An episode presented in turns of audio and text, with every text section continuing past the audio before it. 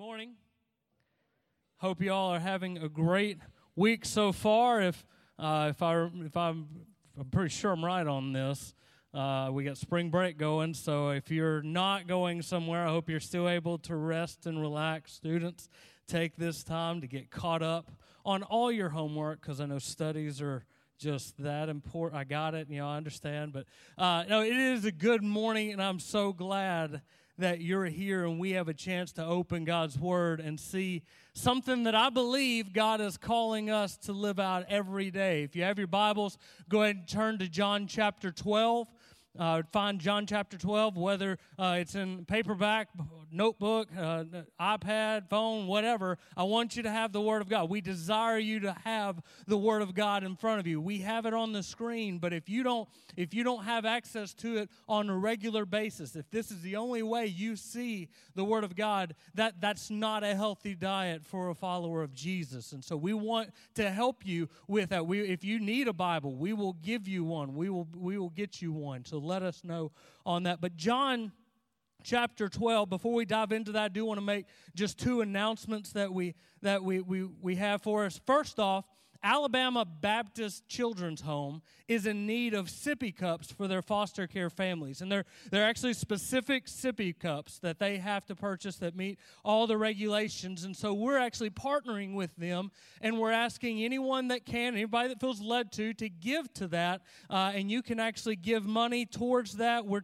you can put that in the offering. We'll have a basket out. If, if we can get a couple of our deacons, just make sure we have a basket at the doors, or you can put that in next week so the weeks after that. Uh, we've got that. We'll be taking that through April 15th. Uh, but if you write a check, make sure you put on the check or on the envelope ABCH, Alabama Baptist Children's Home, just to specify and to designate that for this particular opportunity. Give to that. And then also, don't forget, kind of a big deal next Sunday, we're celebrating Easter. Amen? I mean, I, I, hope that that kind of actually excites you a little bit because it is because of this day that we're recognizing that we have hope in life. Amen? Oh, come on now. We have hope in life because of Easter, because of the resurrection of Jesus. So that should excite us a little bit, right? And I want to make you aware we actually have next Sunday, we will be having two services. We have opportunities to reach. This Sunday is uh, historically, it's always the Sunday where we have guests, visitors coming in, uh, where our, our attendance trip doubles, if not triples in size. And so we're offering two services. We have an 8 o'clock service and a 1030 service, okay? And so what we want you to do is we want you to consider possibly attending maybe the early service. Our guests are going to come. Now, I don't want like all of us to come to the first service and then our guests guests show up and there's like nobody here for, for from our faith family. But uh, possibly you may get with your small group. If you communicate with your small group throughout the week, some of y'all may decide, hey, let's go to the first service uh, at 8 o'clock just again to help us uh, regulate that through and flow through there. So we've got plenty of room for the guests that will be coming in. But either way, 8 a.m., 10.30 a.m., they're going to be identical services. So uh, come to either one. You may come to one the first service and, and serve during the second service. I know there's always an influx of kids in our preschool and kids ministry. So, opportunities uh, there. This past week, we're sitting at the table in our in our dining room, and we're eating lunch. And uh, I'm I'm I'm eating I'm eating whatever whatever we have around the house. Kayla is amazing. You don't want me cooking. Like when I say I'm fi- I'm fixing dinner tonight, I'm ordering Papa John's type deal, or I'm going to Jack's to pick up, you know, something from Jack's. That's my way of fixing dinner. So, but Kayla is, of course, the, the she's the primary cook. I mean, you, like I said, you don't want me in the kitchen because it's going to be burnt down. Uh, the house is going to be on fire. But she made she made lunch in Carrington. Uh, my my two kids, they're they're completely opposites. Like Hudson is the most picky eater I've ever known. Carrington was choosing broccoli over French fries at two and a half years old. I don't get it. It amazes me. Uh, but, but Hudson, if it's not cheese pizza, Chick fil A french fries, or maybe Chick fil A uh, chicken, it, it, there's a battle going on, okay? But uh, so we're eating. We're, we got each got our lunch, and, and Kayla actually has a shake. She's she's she's healthy. She's she is what I need to be, um, but not. Uh, but I'm not. Uh, she's drinking and shaking, but she's shaking this uh, this this uh, shake up in one of Carrington's water bottle. Okay. So she's shaking, the, mixing this this shake up, and all of a sudden I hear Carrington sitting at the table. Hey, that's my water bottle. And we kind of looked at her, and Kayla's like, no, it's not. Yes, it is. It's my water bottle. And, that, and there's this, this argument that if we're not careful, it began to you know, just start off. And I'm going, wait, time out. First off, did you buy that water bottle? No. Do you own this house that you make the mortgage payment? You, you know what I'm talking. You, you you know where this argument's going, right? It's one of those things. I'm I'm that parent that maybe I'm wrong in this, but I want my kids to know, hey, I love you. I'm so glad I can give you everything that you're asking for if it's within my power. And guess what? I have every ability to take it away just like that. I want them to know, I want, I want my kids to know, hey, this is a gift given to you by mom and dad. This is something that we love you and we want to give it to you. But guess what? It ain't yours because it wasn't bought by your money. It was bought by ours. I'm that I'll be honest, I'm that and I'm not going to get into the debate. I'm I'm that selfish parent. I want credit for when I give gifts. Like next week when a certain little animal that's supposed to hop around and leave baskets of candy. No, it ain't happening in my house. I want them to know that candy's from mommy and daddy. You know, a, a, a jolly fellow that happens in a little bit earlier in the, you know, that happened a couple months ago. Nope, mommy and daddy bought that. Mommy and daddy bought that present. Nope, nobody's breaking into our house. Trust me, I'm your protector and your provider. Love me. You know, you, but you understand what I'm saying? Uh, we, we have that mentality. And, and, it was one of those things that for a moment there, when Carrington was like, that's my water bottle, I'm like, whoa, hang on now. You research, you research and you study, and you, you can, all it takes is Google, a quick Google search. And this generation that is coming up is considered to be one of the most ungrateful and selfish generations. It, there's this sense of entitlement.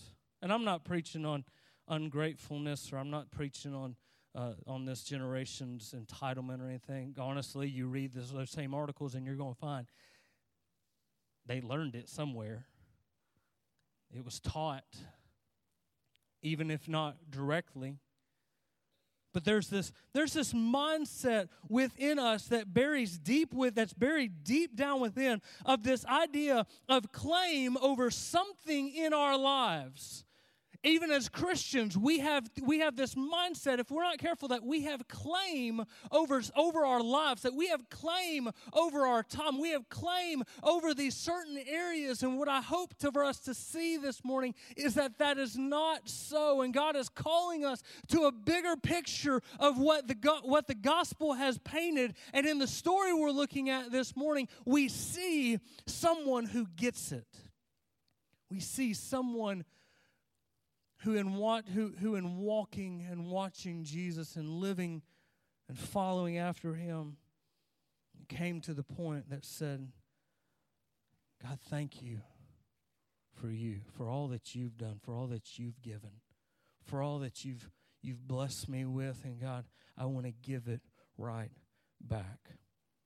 Today we're looking at a life of sacrifice the takeaway this morning if there's anything again that i could i could hope i would hope that you would walk away with. And again i challenge you we challenge you every sunday take notes write things down go back and reread these scriptures. Don't just take what i say or what pastor toby says as verba- as the word of god. We're proclaiming the word of god but you still are called as a follower as a disciple to seek out and to study that. But the takeaway this morning that i want you to walk away with is that a life of sacrifice is the calling on every disciple's life. A life of sacrifice is the calling on every disciple's life. Now, notice I, there's a particular word in there. there. I used a different word. To be easy, we could say the life of sacrifice is the calling on every church member's life or every Christian's life, even. But I'm afraid that those terms have been thrown around so loosely, we lose the weight of that. And what God has called us to be is not necessarily just a Christian, He's calling us to be a disciple. and to follow after him. A disciple, the definition of a disciple is just simply a learner, someone who is learning and growing and studying under someone. And so, if we're called to be a disciple, then that means we're called to learn and follow after Jesus. And one of the attributes or one of the marks of a disciple is the life of sacrifice. Oxford Dictionary defines sacrifice as this Sacrifice is the surrender or destruction of something prized or desirable for the sake of something considered as having a higher or more pressing claim.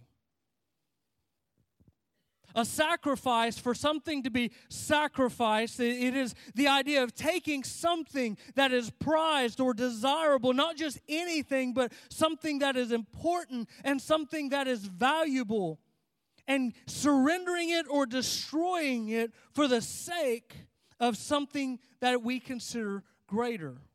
So it, there's some clarifiers in there again. The first thing is the idea it, this item is prized or desirable. So if we if we're sacri- if we say we're sacrificing something, we're giving something that is desirable within our own hearts. If we're giving the leftovers, that's not a sacrifice. When we go through our closet or we go through our house and we find something, I ain't messed with that in over 10 years. Let's just let's just get rid of it. Let's give it away. That's not a sacrifice. A sacrifice is something prized or, or desirable that you, that you love, that you enjoy, that you hold on to. And we surrender it and we destroy it. Synonyms uh, of sacrifice are abandonment, surrender, forfeit, or to yield. Now, with that definition, I want us to see this life of sacrifice that Jesus is calling us to lead, to, to lead and to live. Because it's a calling on every one of us that desire to be a disciple of Jesus Christ.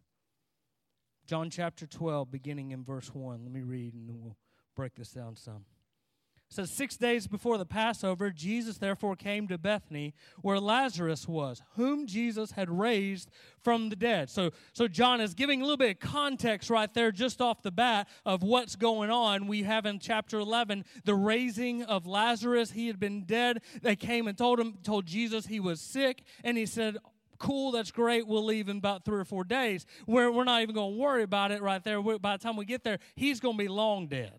Not just dead, but dead, dead, okay? There's no mistaking it. But Jesus comes in and says, I've, I am greater than death itself. I am the resurrection and the life.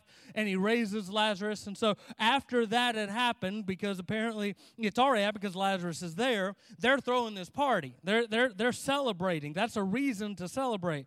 Verse 2 it says, So they gave a dinner for him there. Martha served, and Lazarus was one of the ones reclining with him at, ta- at the table.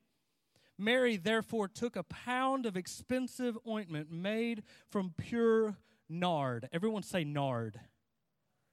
One more time, say nard. I just wanted you to say the word nard. And appointed the feet and, and anointed the feet of Jesus and wiped his feet with her hair. And the house was filled with the fragrance of the perfume. But Judas Iscariot, one of his disciples, he who was about to betray him, said, Why was this ointment not sold for 300 denarii and given to the poor? He said this not because he cared about the poor, but because he was a thief, and having charge of the money bag, he used to, he used to help himself to what was put in it. Jesus said, Leave her alone, so that she may keep it for the day of my burial. For the poor you always have with you, but you do not always have me.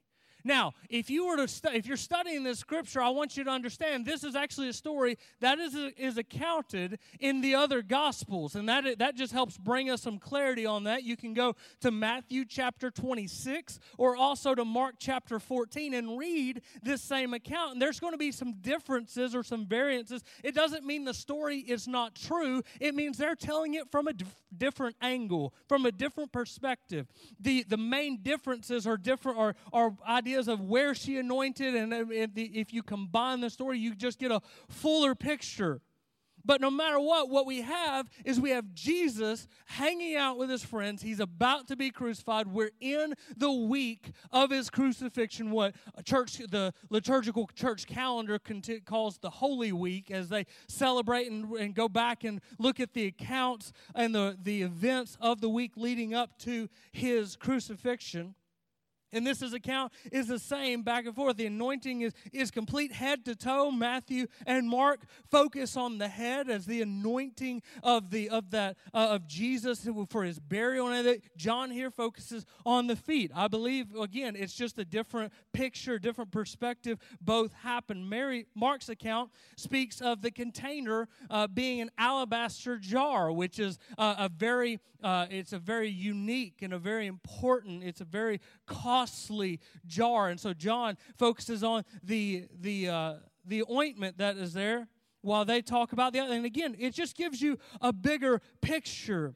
There's another account. What we want to make sure we do is we don't confuse this with the account in Luke chapter 7, which is where the woman, the prostitute, that had been changed, that had been whose life had been changed, comes in and and anoints Jesus as well. There there are two different they are two different scenarios. Mary is the sister of Martha, who were followers of Jesus. She was devoted. She, she sat at the feet uh, of Jesus. So you have the account of Mary getting on to Jesus and, and, and then telling her him to rebuke her for just sitting around not doing anything. And Jesus says, No, Mary has chosen the better task.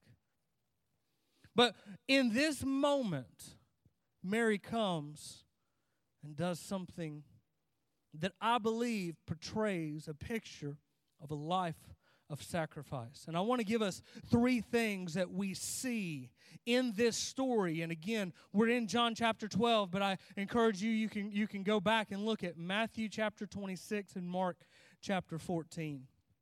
First thing I want us to see is about the life of sacrifice is that a life of sacrifice is pouring out is a life of sacrifice is a life of complete brokenness.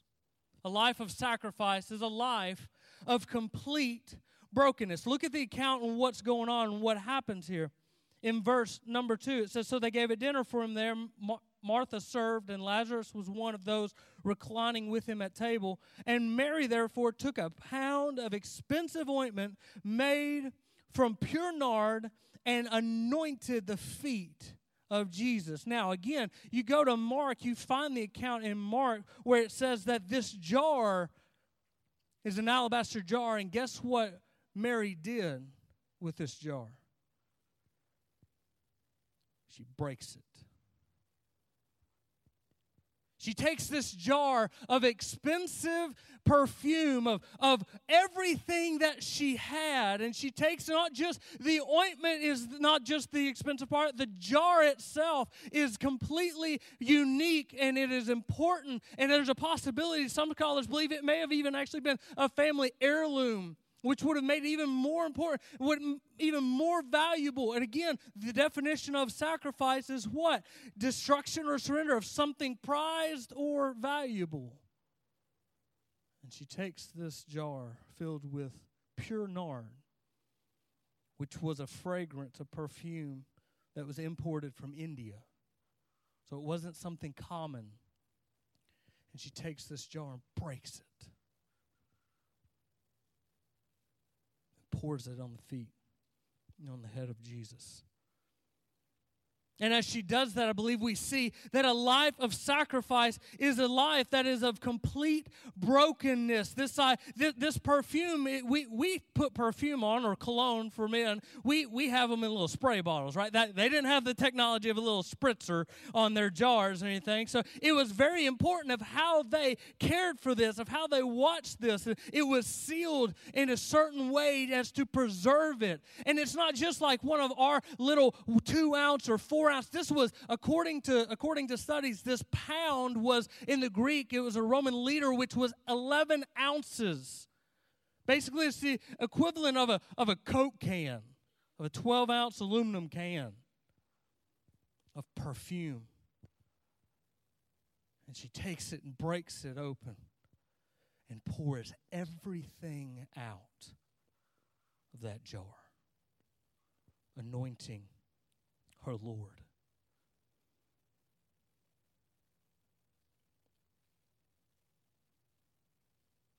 My question Does our life reflect a life that is a life of complete brokenness? As I was thinking, as I was praying through this, the thought came to me that if you research the if you research the church of today, you research the Christian church, you go studies. There's so many people there, at least 70 to 80 percent of people in our country proclaim to be Christian. But you start studying, you start looking and breaking down the same numbers. It's less than 40% people read their Bible consistently. And when I say consistently, we would think that that means daily.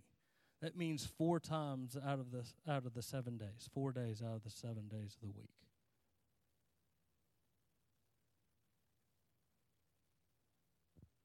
How many of us would would admit that we've been a follower of Jesus but we've never shared it with anyone? We've never shared the gospel with anyone. We look at our lives and we we say, Jesus, here I am. Thank you for this gift. And, and like I said, the, the ointment and the, and the jar that was given to Mary that was, put, that was that she came and brought to Jesus was, was everything that she had. And it would have been so easy for, even if she'd have taken that jar and got it open where she could have put the top and just poured half of it out, that would have been plenty to anoint Jesus and fill up the room. She said, No. No, Jesus, Jesus didn't get half of this. This is this is this is it. My fear is that we'll gladly give Jesus our eternity, but we can struggle giving Jesus our today. When we talk about being a Christian, we talk about following Jesus, it's easy for us to get to, to, to say that we're here completely broken, but does our life reflect that? Or are we really saying, God, we're here hoping that one day we get to be broken and we get to be new and we get to, but really right now, I'm not quite sure if I can sacrifice this. When God is calling, I believe, every disciple to a life of sacrifice that is reflected in complete brokenness. But a life of sacrifice is not just a life of complete brokenness. A life of sacrifice is a life pouring out love and humility. D.A. Carson, who's a, pastor and theologian, who uh, uh, a Bible scholar that was talking on when talking about this verse, he says that John's focus on Jesus' feet in terms is, is in terms of uh, symbolism established in chapter 13 where Jesus comes, and we're, we'll look at that in just a minute. But it is at the very least signifying the, ult, the utmost in self humbling devotion and love for her Savior as Mary came and anointed Jesus, and John says that she anointed, she, she took all this, this expensive ointment and pours it on the feet of Jesus. Understand the importance of that because the feet were the most degrading part for someone to mess with. Anybody in here love feet? Uh, exactly. Okay, I, I was going to be honest. If you do love feet, if you have a, if you're, you're like, you know what, I just think feet are awesome. You know what? They're just the way those toes wiggle. It's like it's like a mini hand waving at you. That's just creepy. You know, people like like some people can pin, like pinch and grip things with their toes. I'm like, no, put it down. Don't touch it. My sister in law is a gymnast, or she she used to do gymnastics all the time, and like, it's one of those things. I love her, but she has gorilla toes, and she can grip the beam with her toes, like, and, and she's awesome at gymnastics. But I'm like, dude, no. Like feet are just feet are just nasty. I mean, you take I leave my shoes on as long as possible for a reason. And if you're in the house with me, you're thankful for that part, okay? Because it's one of those things. Feet, there's nothing awesome about feet. But yet, Mary comes in with a jar, an imported, costly perfume and goes straight to Jesus' feet and begins to pour out everything she has on her Savior's feet without a care of the cost and without a care of who is watching. The feet were the most humbling part, but also you have to understand in this culture, in this context, the fact that a woman would come into the presence of men that were sitting at the table, women where they were served. She comes in and she sits at feet, and then she undoes her wrap that's hiding her hair begins to wipe this ointment now with her hair. Mary's life was a life of sacrifice because it was a life that poured out love and humility. That says, I don't care what people think. I don't care what people are going to are going to say. I don't care that if it costs me everything. It says we find out in the passage. Look with me in chap in, in verse number 4 it says but Judas Iscariot one of his disciples he who was about to betray him said, Why was this ointment not sold for 300 denarii? Now, understand a denarii was one day's wages in that time. It was the common wage for a day's worth of work for the common laborer. And so 300 of these would be attesting to a year's worth of wages. You take out 52 Sabbaths, possibly, we'll say, throw in eight sick, day, sick days. A year's worth of wages. And Mary says, it is totally worth it.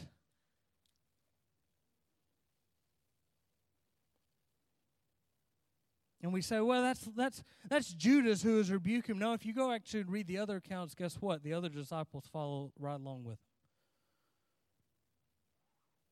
And they say, why wasn't this? We could have done this. Here, here's an interesting fact. Here's something that I believe was really, really peculiar as I was studying because it's so easy for us, especially in today's society. There's this mindset that these, this idea that we have to be doing good works. And well, let me tell you, the church is before anything else called to serve the poor, to go and show love to the unlovable. But an interesting fact is that Judas and the disciples are saying, No, we should have sold that so we could have done this good work. And Jesus says, No, she shouldn't have. Leave her alone. In other accounts, he says, What she's doing is going to do a greater work than any 300 denarii could ever do because what she's doing is going to be told when the gospel is told, that what she's doing is going to be shared for thousands and thousands of years from now. That people would see and know not just our service, but they would know our love and our humility and our heartbeat for Jesus.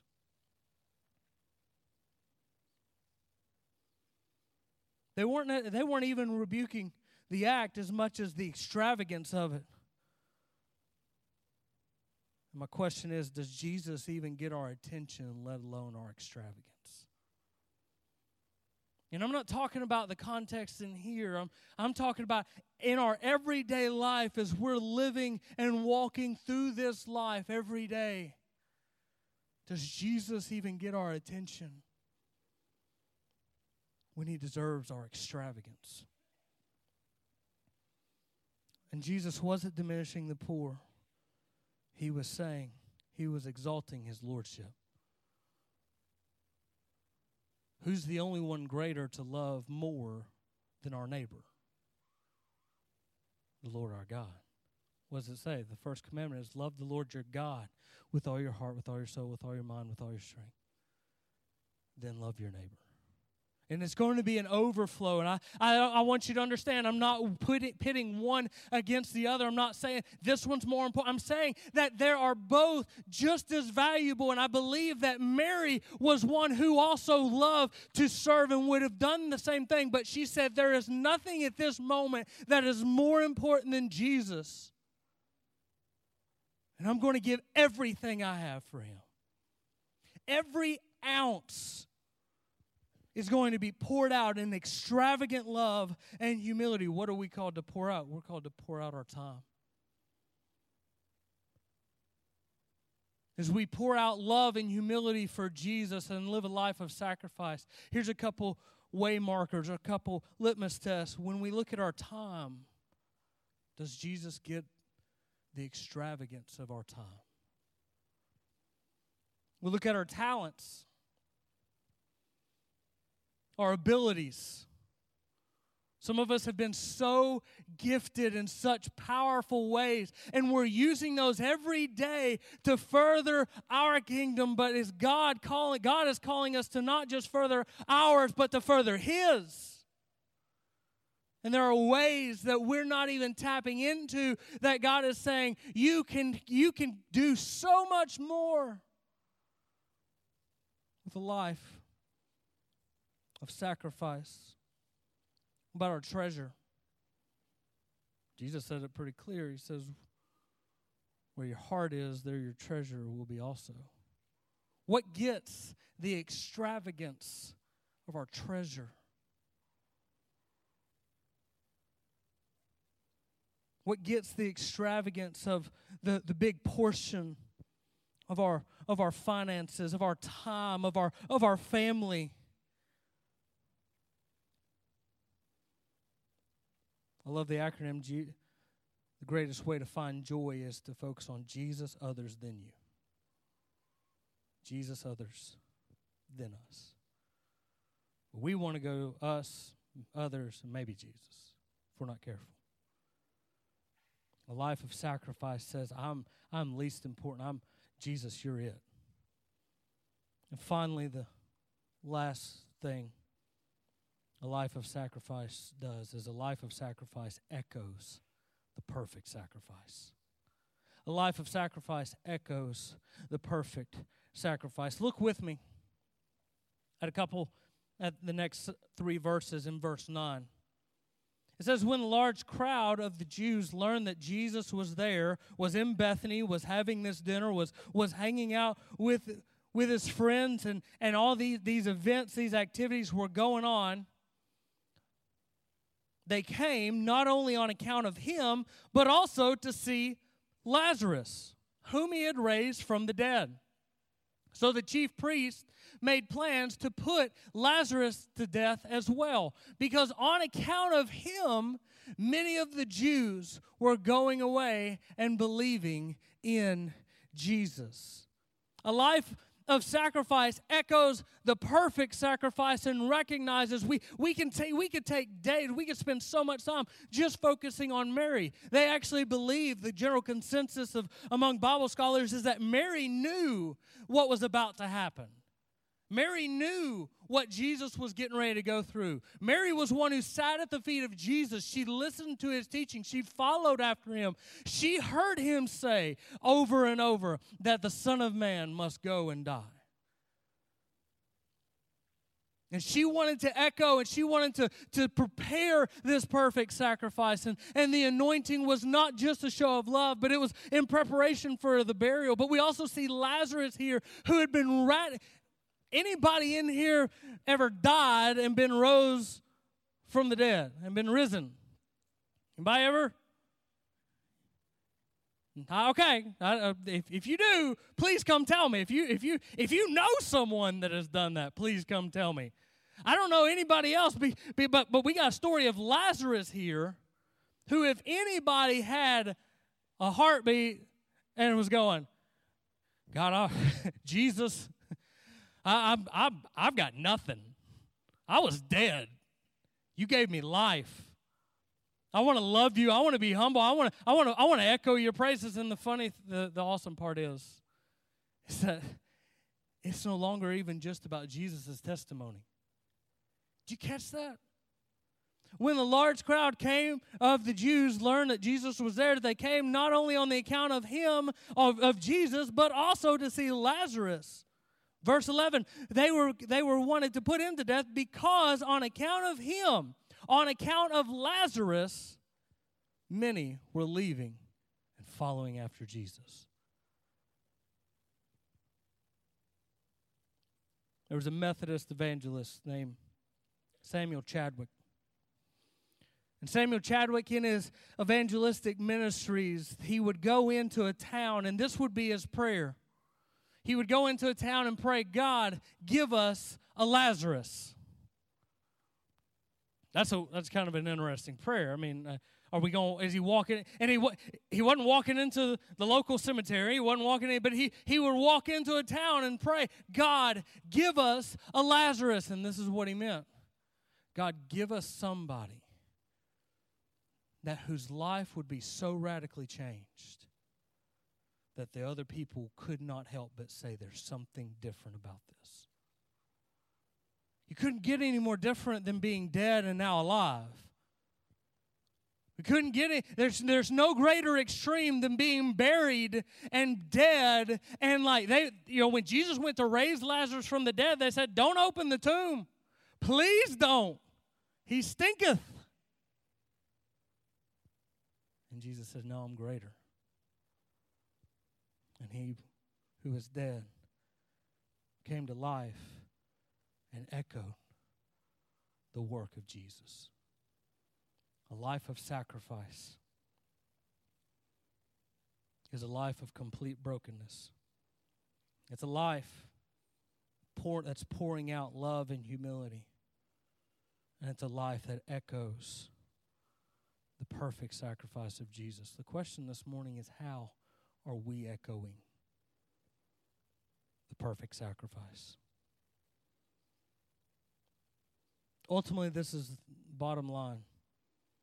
What we desire to be a disciple of receives our greatest sacrifices. If the takeaway, the takeaway this morning was that a life of sacrifice is the calling for every disciple's life. And a disciple is a learner, someone who desires to learn and to grow and to follow and become like their teacher. Then what we desire to be a disciple of receives our greatest sacrifices. You say, Well, Henry, I want to be a disciple of Jesus. My challenge is to you what, what's receiving your greatest sacrifices? What's receiving a surrender or destruction for the sake of something else?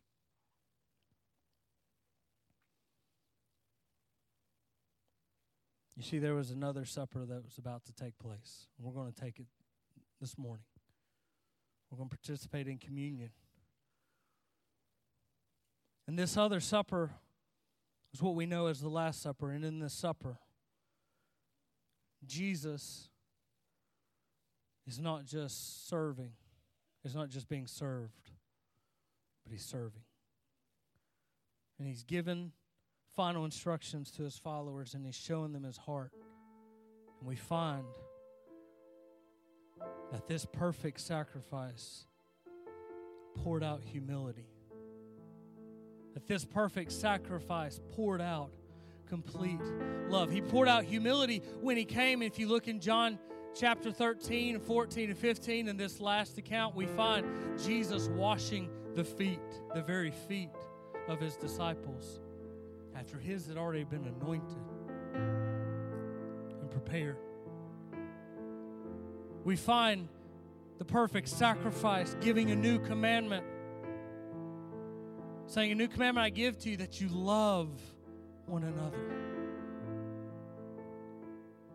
And ultimately, the perfect sacrifice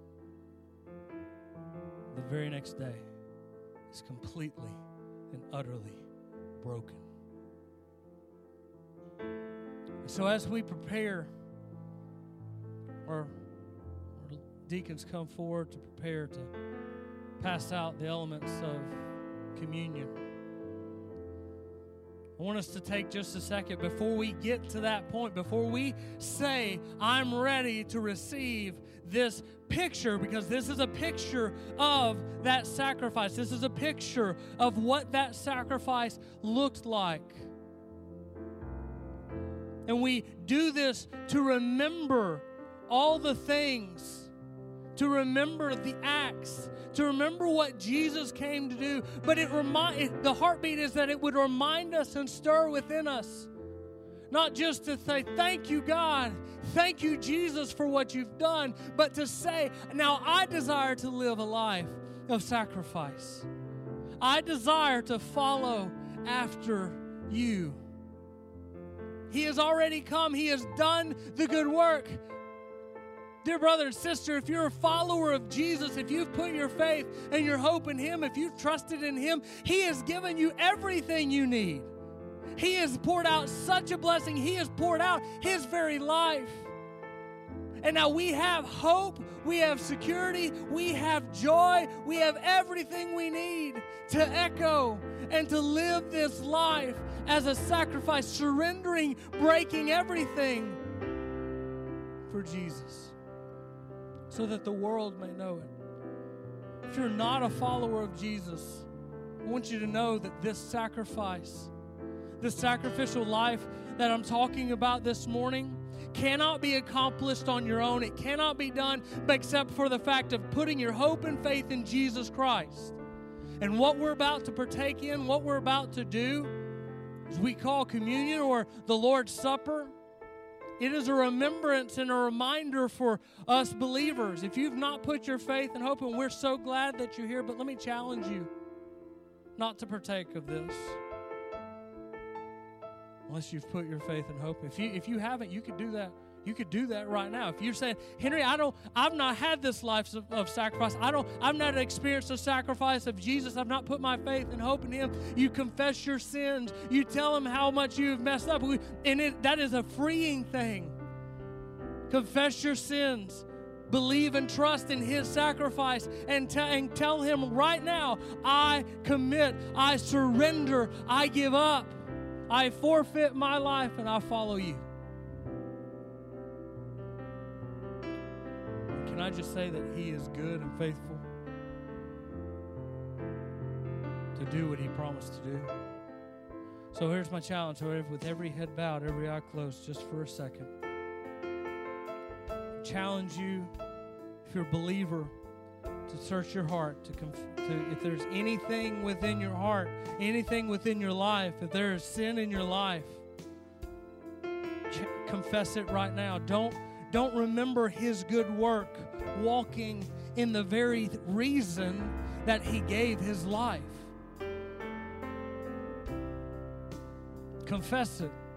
Repent turn and guess what? He's faithful. He forgives. He grants grace. He giveth more grace.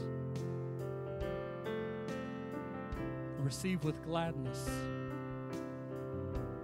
the remembrance of his sacrifice you, Jesus. I'm walking with you today.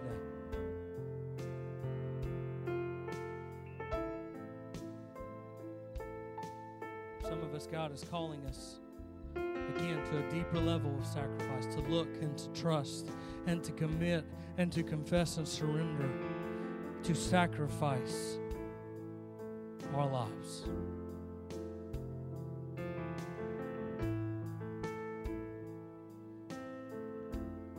Father God, I pray right now, and I thank you. I thank you for the sacrifice that was displayed, the sac- the picture of sacrifice that we've looked at this morning with Mary and and with Lazarus and their commitment to follow you and to, to give up whatever it took. And Father, I pray that as followers, as disciples, God, that we would walk in their footsteps as they're walking in yours. That God, that you would grow a church that is full of disciples and that these disciples live a life of sacrifice. God, and may this, may this May this teaching not be not be anything except just a challenge and a reminder of the perfect sacrifice that was given for us and the, the calling to just to continue to go deeper. You're meeting us where we're at. You're not saying we've got to be somewhere we're not. God, you you find us right where we're at. If there's sin in our lives, you grant forgiveness. Is there if there is worry and anxiety, you grant peace and you grant hope because everything was taken care of on the cross. And so we remember that right now as we take this communion, as we take partake of the elements, God, remembering the finished work as you declared on the cross, it is finished. And we rejoice and hope all the more in you. God, I love you and I praise you and I bless your name. In Jesus' name.